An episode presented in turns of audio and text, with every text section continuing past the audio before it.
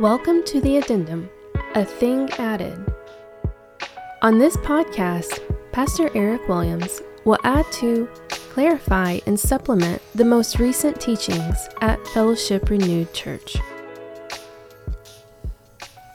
In 1 Corinthians 10:24, Paul says, "Do not seek your own good, but the good of your neighbor." And as I pointed out yesterday, the neighbor idea really is speaking to the other person, right? The word here is is not actually the word neighbor, but it's an idea of another person. Whoever it is that you're engaging with in whatever activity this is, you need to be considering the other person. I said uh, we must consider our lives as those who live to follow the example of Christ and as those who are servants of Christ.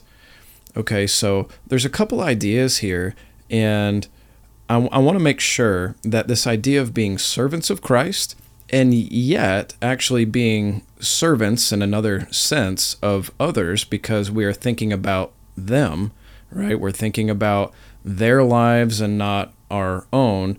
And so as we serve Christ, that service then overflows into the service of other people. So I just want to bring that connection together. It wasn't something that we necessarily emphasized in our time together yesterday. And so I'm going to read for you a couple of passages today uh, to help solidify this idea, okay? And the first one I want to read is Galatians 1:10. Galatians 1:10 says, for am I now seeking the approval of man or of God? Or am I trying to please man?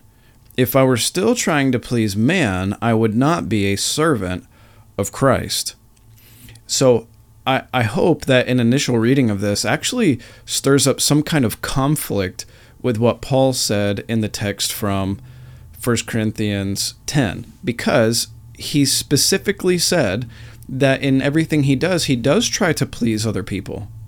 But in Galatians 1, it says, If I were still trying to please man, I would not be a servant of Christ. So, how do we reconcile those two ideas? Uh, do they contradict each other? I'll also read out of Ephesians 6 5 through 8. Same idea. Bondservants, obey your earthly masters with fear and trembling with a sincere heart as you would Christ, not by the way of eye service as people pleasers, but as bondservants of Christ, doing the will of God from the heart, rendering service with a good will as to the Lord, and not man, knowing that whatever good anyone does, this he will receive back from the Lord, whether he is bondservant or is free. So the two ideas come together.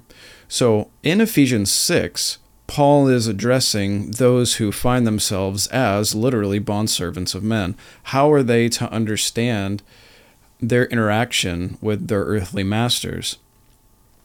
He says, Obey your earthly masters with fear and trembling, that is, serve them, okay, with a sincere heart, as you would Christ not by the way of eye service as a people pleaser or as people pleasers, uh, but as bondservants of Christ.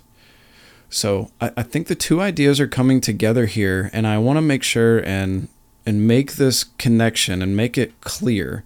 All right, so we have these people who are servants of men, and Paul doesn't say stop being servants of men because you're servants of Christ, but instead he says no Go on with your service, but serve out of a sincere heart as service to the Lord. Serve because you are a servant of Christ, and serve as a servant of Christ, as you would Christ, right? That's what verse 5 says. Doing the will of God from the heart, rendering service with a good will as to the Lord and not to man. So your service is to men. Hope you see that. But it is as to the Lord and not to man. So, although we do seek to serve other people and we do seek to please them in a sense. That that's true. It's not as though we're trying to please them according to their flesh. It's not as though we're trying to please them because we are their uh, ultimately we are their servants and they are our master. That's that's not the sense in which Paul speaks to the service of other people or pleasing other people. But instead, we render service to others to please them as servants of the Lord or as to the Lord. Okay? Um, I, I want to make sure that, that that connection is, is made in our minds and that we can read 1 Corinthians 10 and Ephesians 6 and Galatians 1 and how they're not contradictory ideas, but they're actually the same idea. And actually, if, if we better understand Galatians 1 and, Ephesians 6, it helps inform our understanding of Paul's mindset to 1 Corinthians 10, doesn't it? Because he's not saying that we please people in place of pleasing God. We don't serve people in place of of serving God, but instead we're actually serving God as we serve other people and our service to them is as to the Lord. Okay? So the people don't dictate how we serve them, but instead it is actually Christ who dictates how we serve them because in our service to them, we are serving Christ. So all of our service to other people is service to Christ and so must be informed by all that Christ has said, not what the people say. We're not trying to please people for the people's sake. We're pleasing people according to what Christ has said for Christ's sake. So, with that in mind, I'd like to also read Romans 14, verses 5 through 10. It says, One person esteems one day as better than another, while another person esteems all days alike. Each one should be fully convinced in his own mind. The one who observes the day observes it in honor of the Lord. The one who eats eats in honor of the Lord, since he gives thanks to God, while the one who abstains abstains in honor of the Lord and gives thanks to God. For none of us lives to himself. Okay, this is the point I wanted to get to. None of us lives to himself, and none of us dies to himself. For if we live, we live to the Lord, and if we die, we die to the Lord. So then, whether we live or whether we die, we are the Lord's. That is, we belong to him. For to this end Christ died and lived again that he might be Lord both of the dead and the living. For why do you pass judgment on your brother? Why do you despise your brother? For we will all stand before the judgment seat of God. And because he is Lord of all, right? That's that's the idea there. He is Lord of all. Okay, so we do not belong to ourselves. That's the whole idea here is that we are servants of Christ bondservants of Christ. And so in everything we do, we seek to render service unto Him because we belong to Him. He is our Lord. We're serving Him. We're not serving ourselves. We're not serving others for the other's sake. We're serving others for Christ's sake. Whether we live or we die or whatever we do, we operate in this world as not belonging to ourselves, but as belonging to Christ. We are His servants. Okay, what does Jesus have to say about this? This was a passage I intended to reference in our time together yesterday, and we didn't make it to it, so I'll read it now. Matthew 16, 24 through 26. And it says Then Jesus told his disciples, If anyone would come after me, let him deny himself and take up his cross and follow me. For whoever would save his life will lose it, but whoever loses his life for my sake will find it. For what will it profit a man if he gains the whole world and forfeits his soul? Or what shall a man give in return for his soul? Okay, just that, that short section, which most of us are going to be familiar with, but I want you to think of it uh, on these terms. Uh, Jesus said to his disciples, if anyone wants to follow me, wants to be a disciple, wants to come after me, here's what you need to do you need to deny yourself. Deny yourself. Why deny yourself? because your your your life is no longer going to be lived in service for self, for yourself, but instead your life is going to be lived in service of another. You're giving over your life under the lordship of Christ. You're not living for your own sake, you're living for Christ's sake. So you must then deny yourself because you are not your own God. You do not worship yourself. You do not come up with what it is that is best for you to do in this world. Um, you are not your own Lord, but we have a Lord, and that Lord is Christ Jesus Himself. So we must then deny ourselves and follow after Christ. And if we are not willing to deny ourselves, then that means that we only want to worship ourselves. But if we deny ourselves, we recognize that we give our worship to Christ and and and that we are bowing down before him that he is our Lord. And so we will deny ourselves and take up our own cross and follow him. And whoever would save his life will lose it. And whoever loses his life for my sake will find it. And so this carries with it the same idea, doesn't it? You have to actually lose your life in order to find life. And what will it profit you if you gain the whole world but yet forfeit your soul? So, uh, one point of application I want to make sure and, and make right here is that oftentimes in this world, that we're actually told the exact opposite of these realities.